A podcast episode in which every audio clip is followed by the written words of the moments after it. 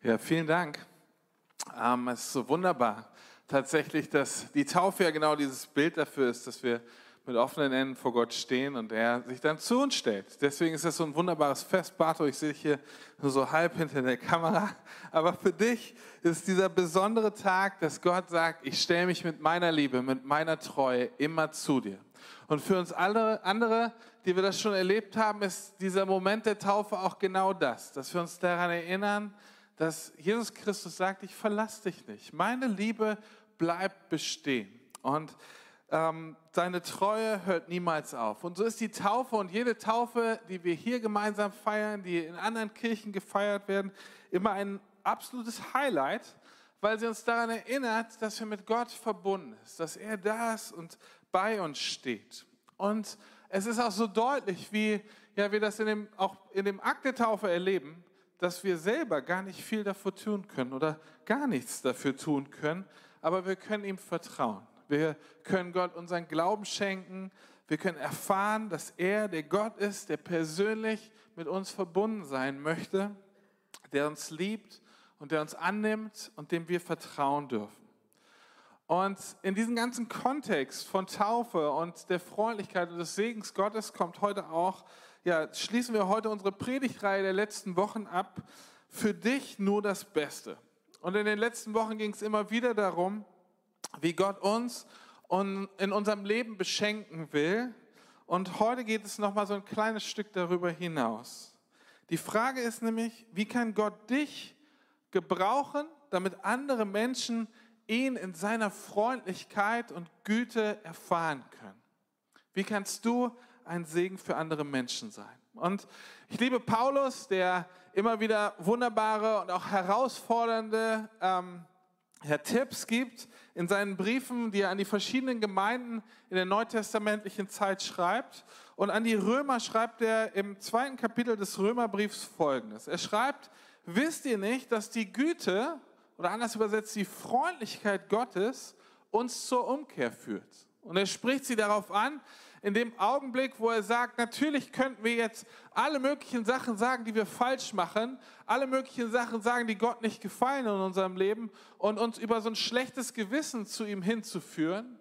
Aber er sagt, Gott, egal was vorher war, in seiner Freundlichkeit kommt er und er schenkt dir, obwohl, oder er schenkt uns, obwohl wir es nicht verdient haben, so viel Freundlichkeit, dass wir uns umdrehen und sagen, wer ist dieser Gott, der uns so liebt? Wer ist dieser Gott, der es so gut mit uns meint?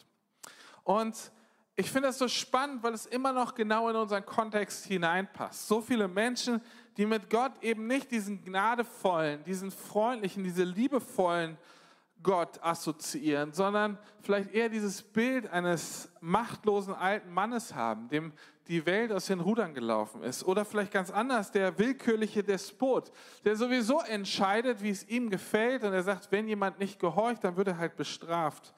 Oder aber auch der Gott, den, an den Menschen vielleicht denken, der uns gezielt Schlechtes gibt, damit wir etwas lernen.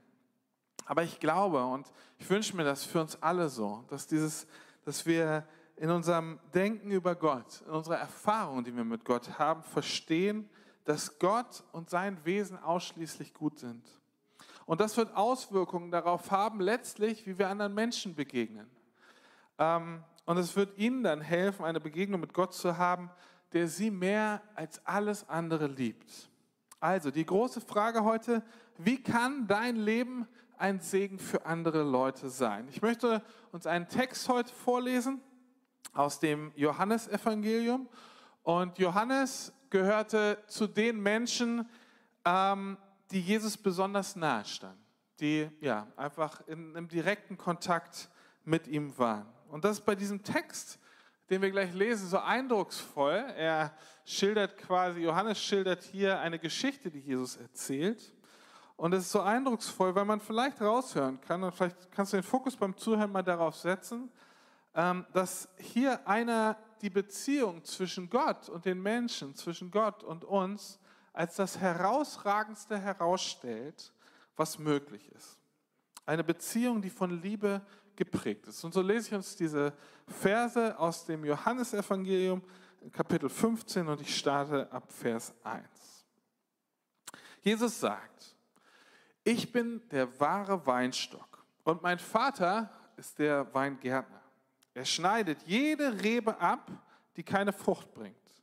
Aber er reinigt auch die Reben, die bereits Früchte tragen, indem er sie beschneidet, damit sie noch mehr Frucht bringen.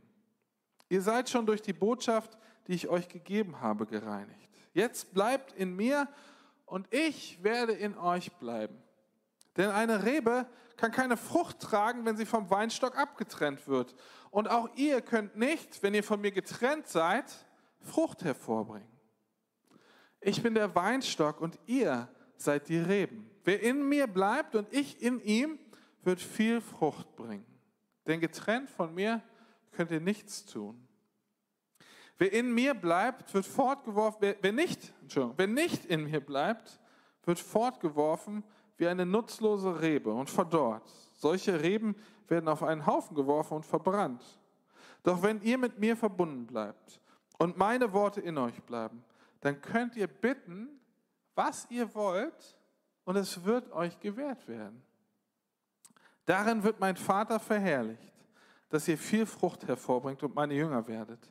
Ich habe euch genauso geliebt, wie mich der Vater geliebt hat. Nur mal ganz kurz, dieser Satz wird hinterher noch wichtig. Aber was ist das für eine krasse Wahrheit, dass Jesus sagt, ich liebe euch genauso, wie mich der Vater liebt. Wenn ihr mir gehorcht, bleibt ihr in meiner Liebe, genauso wie ich meinem Vater gehorche und in seiner Liebe bleibe. Ich sage euch das, damit meine Freude euch erfüllt. Ja, eure Freude soll vollkommen sein.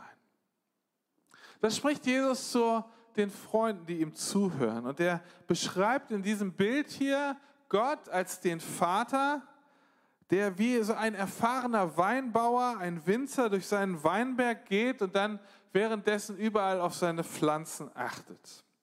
Und während er durch den Weinberg geht und diese Pflanzen anschaut, dann, ähm, dann beschneidet er sie mit so einem doppelten Fokus. Auf der einen Seite will er die alten Triebe reinigen. Und auf der anderen Seite durch die Reduzierung von einzelnen Früchten, die er dann abschneidet, also einzelne Trauben werden schon vor der Reif, bevor sie reif sind, abgeschnitten, damit, dass, der Kraft, dass die Kraft der Pflanze in diese übrig gebliebenen Trauben hineingeht und diese bleibenden Trauben noch zu steigern. Wir waren in der letzten Woche oder in den letzten anderthalb Wochen im Familienurlaub in der Nähe von Heilbronn. Richtig schöne Gegend. Wer von euch schon mal da war, also es ist sehr ruhig, hat nichts mit Ruhrgebiet zu tun. Und wir wohnen so, also oder da die Familie wohnt so ungefähr eine gute halbe Stunde außerhalb von Heilbronn, mitten in den Weinbergen. Und da haben wir einen Teil unserer Familie besucht. Ähm, und wir haben viele Ausflüge gemacht, sind nicht ganz so viel gewandert, wie ich mir das vorgestellt habe. Aber nichtsdestotrotz waren alle fröhlich und entspannt. Aber bei der einen oder anderen Wanderung, es war das Wetter war jetzt auch nicht so mega, aber bei der einen oder anderen Wanderung durch, den, durch die Weinberge fällt einem immer wieder auf, was für eine große Arbeit so ein Weinberg macht. Ja, also wirklich krass. Die müssen ständig ackern und arbeiten, egal bei welchem Wetter. Das Wetter war jetzt nicht ganz so schön, wisst ihr ja selbst. Und das war, ja, also ständig sind die draußen und haben richtig krasse Arbeit. Und zwar schneiden die ständig Blätter und Trauben ab. Das haben sie schon vorher gemacht, jetzt die Erntezeit, wo sie noch dazugehen. Aber sie sind ständig am Arbeiten, dass alles das, was nicht zu einer guten Pflanze gehört, abgeschnitten wird, damit die Früchte, die bleiben, besonders gut werden. Alle Energie dieses, dieser Pflanze abbekommen, damit der Geschmack besonders gut wird. Und ein guter Weinbauer, der nimmt sich eben die Zeit und pflegt seinen Weinberg, weil er weiß, dass das beste Ergebnis, was er da rausholen kann, eine richtig gute Ernte ist. Und wenn er jetzt nicht nur auf den wirtschaftlichen Punkt äh, geht, sondern das aus Leidenschaft macht, dann sagt er sogar, dass wenn das Ergebnis besonders gut ist, dann freuen sich meine Gäste, die Leute, die hinterher meinen Wein trinken, die können das besonders genießen. Und das ist eine Freude und Motivation dafür, besonders viel zu investieren.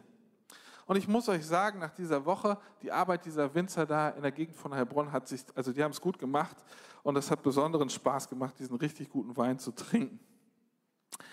Jetzt ist Jesus also, der kommt und dieses Bild nutzt, dieses fleißigen Weinbauerns, der seine Pflanze gut kennt, der genau weiß, worum es geht. Und er benutzt dieses Bild also für den Vergleich zwischen der Beziehung zwischen Gott und uns als Menschen. Und anders als der Weinstock kann die einzelne Rebe, die er nennt, wo er sagt, ich bin der Weinstock, er spricht dort über sich selber, in dieser Funktion als Gott und Mensch, sagt er, er als Weinstock kann alleine überleben, er braucht die Reben nicht, aber die einzelne Rebe, also der Teil der Pflanze, an dem die Frucht wächst, der kann nicht überleben ohne Gott, ohne die Verbindung zu ihm. Die Verbindung zum Stamm ist zentral, weil alle Versorgung, all das, was diese Rebe braucht, um Frucht zu äh, produzieren, eben in diesem Weinstock ist. Und dieses Bild geht insofern noch ein Stückchen weiter, dass er sagt, Gott, der Vater, pflegt diese Reben, pflegt also uns als Menschen wie ein richtig guter Winzer. Er will also das Beste für dich und für dein Umfeld und deswegen pflegt er dich. Deswegen, ja, tut er all die Dinge, die hier in diesem Text beschrieben werden. Und jetzt kommt er ziemlich direkt am Anfang zu diesem Bild der Reinigung. Und das finde ich ziemlich spannend. Ich kenne eigentlich nur wenig Menschen, die Veränderungen, also große Veränderungen im Leben richtig lieben. Ja? Äh, die meisten von uns mögen Sicherheit. Sicherheit einer sich nicht oder nur langsam ändernden Umgebung. Und je persönlicher die Veränderung wird, umso weniger mögen die meisten Leute Veränderungen. Es gibt natürlich Ausnahmen. Ne? Es gibt Leute, die wollen immer was anderes. Wobei das kann auch andere Hintergründe haben, dass man es einfach nicht aushält, wenn es relativ lange und stetig ist. Aber die meisten von uns fühlen sich wohl, wenn wir so eine, ja, einen geraden Ausblick haben. Aber jetzt sagt Jesus und kommt hier und sagt, alle Reben, also das Leben von jedem Einzelnen, muss gereinigt, muss beschnitten werden, weil es um die beste Frucht geht, das beste Ergebnis, den reichsten Segen geht, den du weitergeben, aber auch selber erleben sollst. Und das bedeutet, dass Gott in unserem Leben gezielt Dinge zulassen oder sogar tun wird, damit wir eben diese Veränderung erleben können. Und Jesus nennt hier ein auf den ersten Blick vielleicht so ein bisschen komisches Beispiel. Er sagt, es gibt Reben, die am Weinstock sind, aber die keine Früchte mehr tragen, die tot sind, verdorrt, dürr. Und ähm, sie sind also vertrocknet. Sie gehören irgendwie dazu, sind noch Teil der Pflanze, aber sie leben nicht mehr, ich sage es mal so in so einem, so einem christlichen Jargon, sie leben nicht mehr in ihrer Bestimmung. Sie erleben, sie können nicht mehr das erleben, wofür sie eigentlich vielleicht mal angetreten sind. Und genau diese, dieser Teil der Pflanze braucht Veränderung, braucht Erneuerung. Und so wird der Winzer kommen und sie einmal komplett zurückschneiden, damit die nächste Rebe, die kommt, das nächste, was ja wächst, wieder Frucht bringen kann. Also wenn man in diesem Bild bleibt und sich das mal persönlich anschaut, was meint Jesus hier vielleicht auch zu mir, dann kann das doch bedeuten, dass wir vielleicht empfinden, dass wir zu Jesus gehören, dass wir Taufe erlebt haben, dass wir Teil von Kirche und Gottesdienst sind, vielleicht sogar Teil einer Kleingruppe sind, regelmäßig hier sind, aber dass das unter Umständen nur wenig oder vielleicht gar keinen Einfluss auf dein Leben hat und damit vielleicht auch wenig oder gar keinen Einfluss auf das Leben der Menschen in deinem Umfeld hat. Und irgendwie sind wir dann in diesem christlichen Bild, in diesem Bild, was Jesus hier über Frucht nimmt, gar nicht genießbar. Vielleicht sogar ungenießbar. Und ich finde das so ein schönes Wort in der Sprache dafür, was mit diesem Bild verbunden ist, zu sagen, bist du zu genießen. Genießen Menschen aus deinem Umfeld dich und den Segen, den du bringst, wenn du fest ja, mit Christus verbunden bist. Wie sieht dein Leben aus? Bringst du Frucht? Bist du für die Leute in deinem Umfeld genießbar? Oder ist nicht eigentlich erstmal wieder dran, dass du diese göttliche Reinigung und Veränderung brauchst, damit es wieder so ist, dass dein Leben Frucht und Freude bringt? Und offensichtlich hier an dieser Stelle, und das ist mir ganz wichtig zu betonen, geht es nicht um Leistungsdruck, also es geht nicht um das, was du noch mehr machen könntest, oder um schlechtes Gewissen, dass du jetzt noch mal ein bisschen mehr reinhauen musst, sondern es geht um dieses Verbundensein mit Jesus und zu sagen, du darfst mich verändern. Und so, und diesen Aspekt dann wahrzunehmen, du bist nicht der Einzige oder du bist nicht die Einzige, die Veränderung braucht, sondern Jesus sagt hier ganz klar, alle Reben brauchen Veränderung. Alle werden gereinigt, auch die, die schon Frucht bringen. Und ich glaube, dass dieser Hinweis so zentral ist und wichtig ist, dass wir alle Veränderung brauchen. Und in dem Moment, wo wir sagen, nee, ich brauche keine Veränderung, alles, wie ich mache, ist schon gut, ähm, ich bin perfekt genug, da fehlt uns die richtige Perspektive auf das, wie unser Leben funktioniert, wie Jesus unser Leben sieht. Und wir werden stolz und weltfremd. Und gerade wenn Christen so stolz und weltfremd werden, dann sind sie alles andere als ein gutes Zeugnis. Alles andere als eine genießbare Frucht. Und deswegen ist unsere Aufgabe, uns nach dieser Veränderung auszustrecken und zuzulassen, dass Gott uns korrigiert, dass er unsere Wahrnehmung verändert.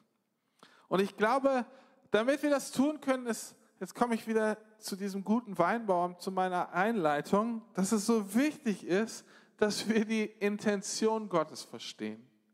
Der Weinbauer, der einen super Ertrag, eine tolle Ernte, richtig tolle Trauben erzielen will, der schneidet nicht wahllos einfach alle Reben ab, sondern er weiß aus seiner Übersicht, aus seiner Erfahrung ganz genau, was er tun muss.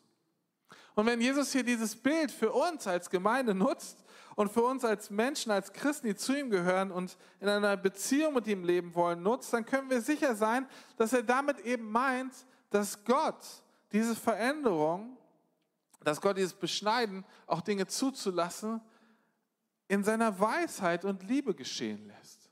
Dass er einen Plan hat, dass er Erfahrung hat. Und dass er nicht einfach nur wahllos bestraft und sagt, ah, das gefällt mir nicht, dich und haut erstmal eine.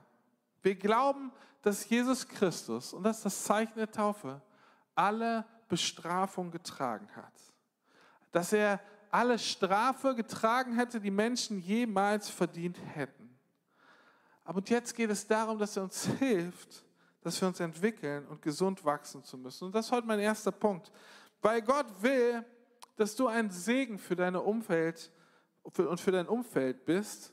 Aus dem Grund wird er dich reinigen und korrigieren. Gott ruft dich gerne zurück. Er lässt Herausforderungen zu, nicht um dich zu bestrafen oder zu zerstören, aber um dich kräftiger zu machen. Und das geht schon die ganze Zeit in deinem Leben so.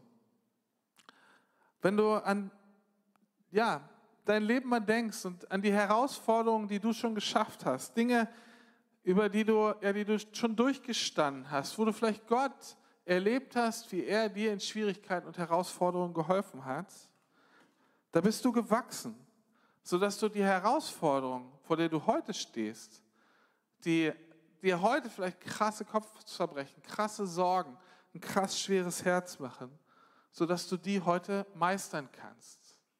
Er hat dich schon in der Vergangenheit beschnitten, hat dir schon Dinge auch zugemutet, damit du kräftiger wirst. Und er bereitet dich weiter vor, ein besonderer Segen zu sein. Aber Jesus macht deutlich, dass damit wir das erleben können, damit wir weiter wachsen können, damit wir Kraft haben, durchhalten können, er sagt, das Allerwichtigste ist die Verbindung zu ihm. Das ist das Entscheidende. Und er macht es quasi in diesem sehr plakativen, dieser sehr plakativen Ausdruck, dass er sagt, ohne mich könnt ihr nichts tun. Ohne ihn geht nichts. Und wenn du dich mal gefragt hast, wie viel nichts ist, ja, nichts ist nichts. Nichts. Gar nichts. Ich frage mich, häufiger mal, wenn ich so durch die Stadt gehe oder wenn ich mit dem Auto hier zur Gemeinde fahre oder wann auch immer oder egal wo ich bin, immer wieder kommt dieser Gedanke zu sagen, wie können Menschen überhaupt ohne Gott leben? Ich weiß nicht, ob du dir die Frage schon mal gestellt hast, gar nicht, da geht es gar nicht so um so was Vorwurfsvolles, ja, aber ich frage mich, wenn ich an meine eigenen Schwierigkeiten denke, an meine eigenen Nöte denke, daran, wie es, ey, wie ich schon manchmal an Dingen zu knacken habe, obwohl ich eigentlich ganz fröhliches Leben lebe, wie schaffen Menschen durch Schwierigkeiten dieses Lebens zu kommen, ohne die Hoffnung, dass es einen Gott gibt, der uns unterstützt und uns hilft? Wie schaffen Menschen es durchzukommen, ohne zu wissen, da gibt es wenigstens vielleicht ein höheres Wesen, das es gut mit uns meint. Und natürlich weiß ich, es gibt Alternativen. Und Gott hat den Menschen so geschaffen, dass er, also oder Gott hat natürlich den Menschen so geschaffen, dass er ohne ihn überleben kann. Ja, das zeigt nochmal seine unglaubliche Liebe. Er zwingt niemanden dazu, ihn zu lieben. Er sagt nicht, ja, wenn du mich nicht liebst, bist du gleich tot. Sondern es gibt Alternativen. Aber erst in der Verbindung zu ihm erleben wir, was wir sonst nicht erleben können. Nämlich eine Liebe, die tiefer als alles ist, was wir woanders erleben können. Und jetzt kommt Jesus, der sagt, der diese Liebe einmal beschreibt und sagt, so wie ihn der Vater liebt, mit der gleichen Liebe werden wir von Jesus geliebt. Jetzt schaut euch doch mal an, wie geht Jesus durch sein Leben. Vielleicht ja, nimmst du dir mal die Zeit und liest mal eins der Evangelien durch und schaust dann, ja, wie geht Jesus mit den Schwierigkeiten um, die auf ihn zukommen? Da sind eine ganze Reihe, eine ganze Menge. Also es ist wirklich nicht einfach, was Jesus erlebt. Aber letztlich sehen wir in Jesus einen Mann, der in seiner Identität, in dem, dass er weiß, wer er ist, so gefestigt ist, dass er unabhängig von der Meinung anderer Leute, und Leute sagen Jesus ziemlich viel, ihre ungefragten, ihren ungefragten Ratschlag, ihre ungefragte Meinung ins Gesicht. Ähm, unabhängig von der Meinung anderer, weil er vom Vater geliebt ist, äh, kann er seinen Weg gehen. Und wir können uns vielleicht vorstellen, welche Kraft diese Liebe haben muss, die er erlebt. Und das Verrückte ist, dass Jesus in dem Moment, wo er sagt, mit der Liebe, die der Vater mich liebt, liebe ich euch, bedeutet das, Gott liebt dich, liebt mich, eben mit dieser Liebe. Er liebt dich und er will die Verbindung zu dir. Es ist ihm so unglaublich wichtig. Er sehnt sich danach, dass wir ihn erleben und spüren, dass wir uns zu ihm wenden und wir werden erleben, dass diese Liebe, die Gott uns schenkt, alles verändert. Ich kann mich so, also wenn ich, wenn ich mich an diesen Moment erinnere, oder an die Momente erinnere in meinem Leben, in denen ich diese Liebe gespürt habe, hat es oft mein Leben auf den Kopf gestellt. Ich möchte euch eine ganz kurze Geschichte von mir persönlich erzählen. Das ist ziemlich genau 22 Jahre her und da war ich als 20-Jähriger in Amerika auf einer Sportfreizeit und äh, das war so ein, wir waren so Betreuer für so verschiedene Sportcamps und an einem Abend war es so ein Lagerfeuerabend und ähm, an diesem Lagerfeuer hat Jesus mich irgendwie gepackt. Ich versuche das mal zu beschreiben. Ich habe vorher mein Leben so geführt, dass ich nach außen immer versucht habe, auch alles richtig zu machen, Dinge zu tun, die man halt als Christ macht. Und ähm, die Kehrseite war aber dazu, dass ich gesagt habe, naja, wenn ich Lust habe auf Dinge, von denen ich vielleicht weiß, dass sie Gott nicht gefallen oder dass sie mir nicht gut tun, dann mache ich sie halt trotzdem. Und so in den Kontext von Gemeinde lebe ich dann halt mit einem schlechten Gewissen, aber ich muss auch nicht drüber reden. Und an diesem Abend hat Gott mir aber etwas genommen. Und er hat mir genommen, diesen Schmerz genommen, dass ich immer das Gefühl habe, ey, wie halte ich diese Spannung aus? Ähm, und er hat mir in seiner Liebe gezeigt, dass er mich liebt, obwohl er alles über mich weiß. Obwohl er weiß, wo ich versage und dass er keine Angst vor meinem Versagen hat. Er hat keine Angst vor meiner Schwäche. Er liebt mich und an dieser Liebe zu mir kann ich nichts ändern. Ich kann nichts tun, dass diese Liebe weniger wird. Und ich kann euch sagen, das hat mein Leben völlig verändert. Wie viel Charme von mir abgefallen ist. Dass ich nicht mehr mal sagen muss, ah, wie finde ich jetzt eine Entschuldigung für irgendwie sowas in meinem Leben? Wie viel neue Freude und Sicherheit ich empfangen habe, dass ich jetzt endlich zu Gott gehöre. Dass egal was passiert, seine Liebe zu mir nicht aufhört und ich keine Angst davor haben muss, was passiert, wenn ich mal einen Fehler mache. Und letztendlich muss ich sagen, dass diese Erfahrung an diesem Abend auch ein wichtiger Grund war, warum ich überhaupt Pastor werden wollte. Es geht also um eine Liebe, die Jesus hier beschreibt, die überwältigend ist. Und ich wünsche mir so, dass wir sie alle ganz persönlich und direkt erleben können. Diese bedingungslose Annahme eines himmlischen Vaters, der auf dein Ausstrecken, auf dein ja, Hinkommen zu ihm antwortet und sagt, ey, ich will dir begegnen. Deswegen möchte ich heute so ermutigen zu sagen, streck dich doch nach ihm aus, streck dich neu nach ihm aus. Sag ihm, dass du genau das spüren willst, was Jesus hier verspricht und hör nicht auf, auf ihn zu achten. Jesus sagt, diese Verbindung mit ihm ist das Zentralste. Ohne diese Verbindung können wir nichts tun. Aber mit ihm ist alles möglich. Andere Menschen zu segnen, also sie wirklich auch positiv zu verändern, hängt also insbesondere von deiner Verbindung zu ihm ab. Und das ist der zweite zentrale Punkt. Such die Verbindung zu deinem himmlischen Vater. Such die Verbindung zu Jesus Christus, weil er sich nach dir ausstreckt. Also bleibt jetzt nur noch die Frage, wie kannst du denn ganz konkret ein Segen für Menschen in deinem Umfeld sein? Schauen wir doch mal kurz auf Jesus. Was tut Jesus? Wie liebt er Menschen ähm, so, wie er vom Vater geliebt wird? Wenn Jesus Menschen begegnet, dann passieren ganz viele verschiedene Sachen. Zum einen, Jesus nimmt sich Zeit für Menschen. Er stoppt, er hält an. Er zieht nicht einfach so sein Tagesprogramm, seinen Stiefel durch. Wenn jemand Jesus ruft und egal wie voll es ist, geht er dorthin und nimmt diese Person persönlich wahr. Jesus stellt Menschen wieder her. Ähm, er hört ihre, ihren Schmerz an. Er hört ihnen zu. Jesus heilt Menschen. Er verändert sie, sodass sie echte Freude erleben. So liebt Jesus Menschen. Menschen zu lieben heißt also, sie zu segnen. Menschen hinterherzugeben, sie nicht aufzugeben, heißt sie zu lieben. Menschen anzunehmen, heißt sie zu lieben. Menschen zuzuhören, heißt sie zu lieben. Menschen zu vergeben, heißt sie zu lieben. Und sicher fällt dir noch eine ganze Menge ein, wie du Menschen in deinem Umfeld Liebe zeigen kannst, was sie brauchen, damit sie geliebt sind. Zentral ist aber, Jesus sagt, ich gebe nur das weiter, was ich empfangen habe.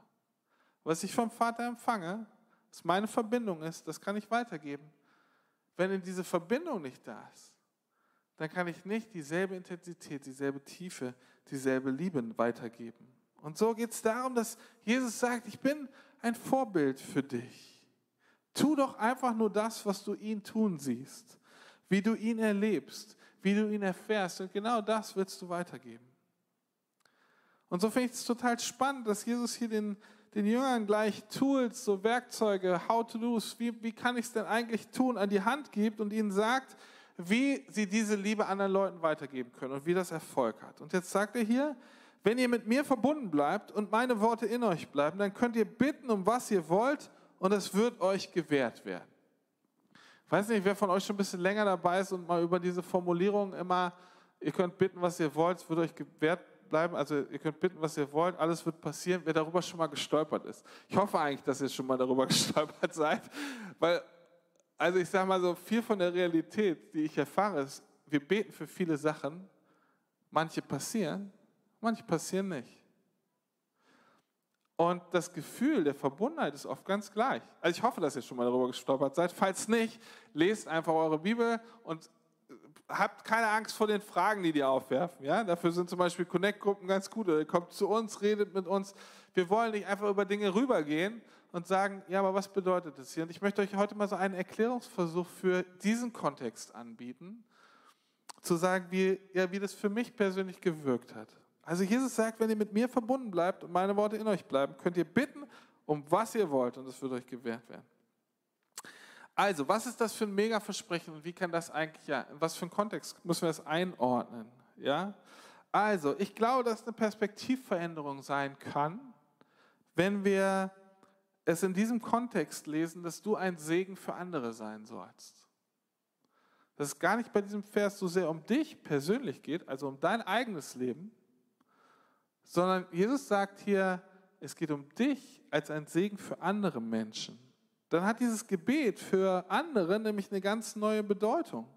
Wenn du für andere Menschen, speziell für Menschen, die vielleicht Gott noch gar nicht kennen, die gar keine Beziehung zu ihm haben, wenn du für sie betest, damit sie seinen Segen spüren, dann bitten wir für sie und ich glaube, es ist kein Zufall, dass unser Gebet an ganz vielen Stellen, oder ich erfahre das, wenn ich für Menschen bete, die Gott noch gar nicht kennen, dass ganz häufig dieses Gebet schneller erhöht wird oder intensiver oder genauer erhört wird als eigenes Gebet für mich oder sogar für Menschen hier in unserem Umfeld. Woran liegt das? Liegt es daran, dass Gott und seine Liebe, weil wir ihn ja schon kennen, nicht so zeigen will?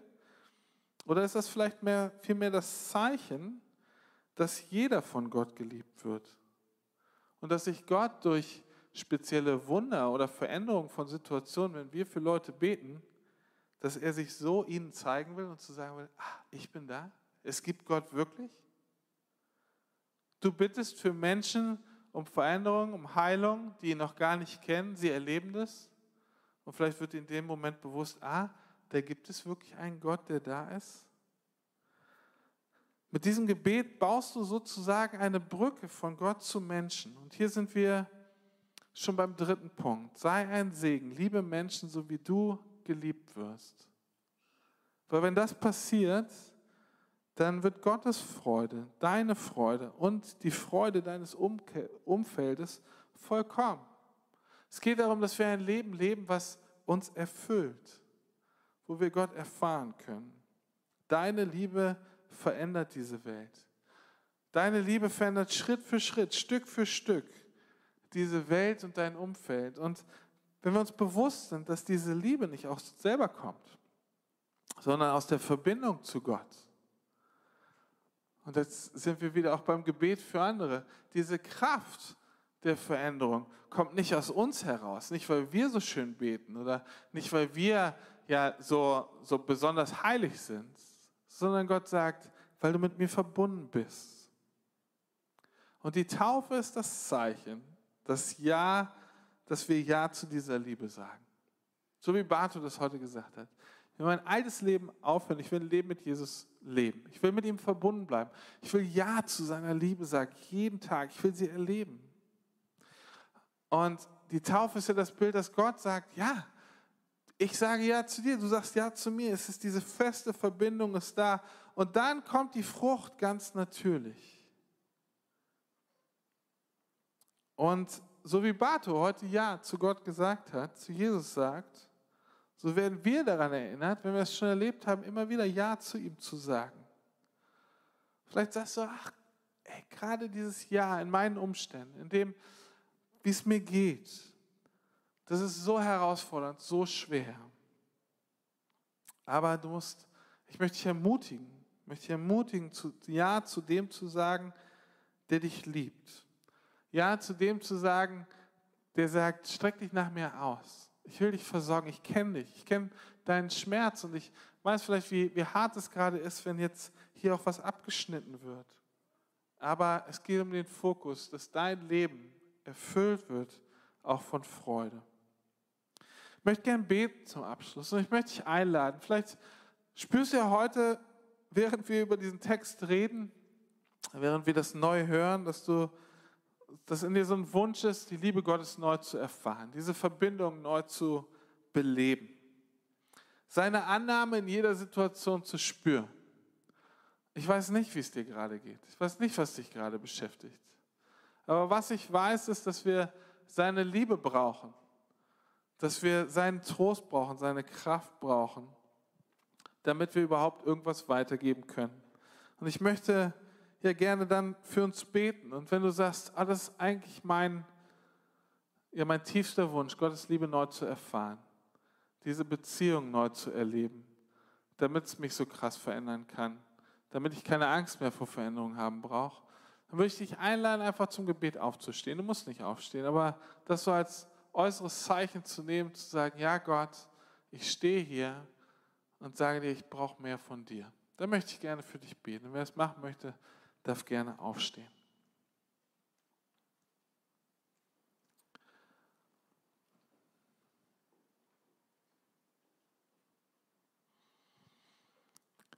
Jesus, du sagst, du bist der wahre Weinstock und wir sind die Reben. Und damit beziehst du uns in diesen Prozess, wie du die Welt berühren willst, komplett ein. Aber du lässt uns nicht alleine stehen, sondern Du, aus dir kommt alle Versorgung. Aus dir kommt all das, was wir brauchen. Ich möchte jetzt für jeden Einzelnen bitten, der hier steht. Du kennst uns ganz genau. Und du hast keine Angst vor unseren Schwächen, vor unseren Fehlern. Und du freust dich so über unsere Erfolge und über auch diese Momente, wo wir uns nach dir ausstrecken. So möchte ich jetzt ganz besonders für die Leute beten, die sich so nach dieser persönlichen Berührung mit dir ausstrecken.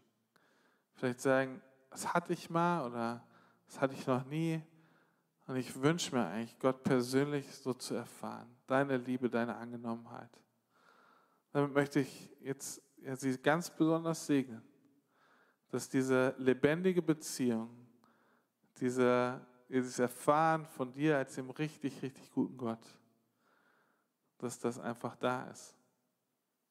Jesus, ich möchte auch jetzt für alle Leute beten, die so in Schwierigkeiten sind, die sagen, ich habe eigentlich so wenig zum Festhalten, ich weiß gar nicht, wie wir hier durchkommen können und oft scheinst du so fern, Gott, die sich schon so lange nach dir ausstrecken und wo es noch so schwierig ist. Und ich bete, dass du ihnen auf eine ganz besondere Art und Weise begegnest, dass deine Liebe, deine Gegenwart kommt und füllt. Wenn wir dich sehen, wissen wir, dass da, wo deine Berührung kommt, immer Heilung auch mit reinkommt, Wiederherstellung, ähm, dass Menschen aufgerichtet werden.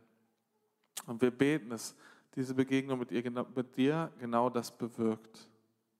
Wir danken dir für deine Treue. Jesus, und ich bete für uns alle, dass aus dieser Begegnung heraus, die Begegnung mit deiner Liebe, wir einfach ein Segen für andere sein können. So wie der Weinbauer so viel Früchte erntet, die er gar nicht selber verbrauchen kann. Oder was ein Riesenproblem wäre, wenn er alles selber verbrauchen würde. Dass du uns hilfst, dass wir diesen Blick haben, Segen in diese Welt zu sein. Menschen zu beschenken durch das, was wir erleben. Und so bete ich, dass du uns in der kommenden Woche und darüber hinaus immer wieder diesen Blick öffnest, dass wir nicht eine Berufung haben, uns selber zu segnen, selber für uns da zu sein, selber darauf zu achten, dass es uns gut geht, sondern dass wir deine Liebe weitergeben, sodass Menschen in unserem Umfeld aufblühen. In deinem Namen, Jesus. Amen.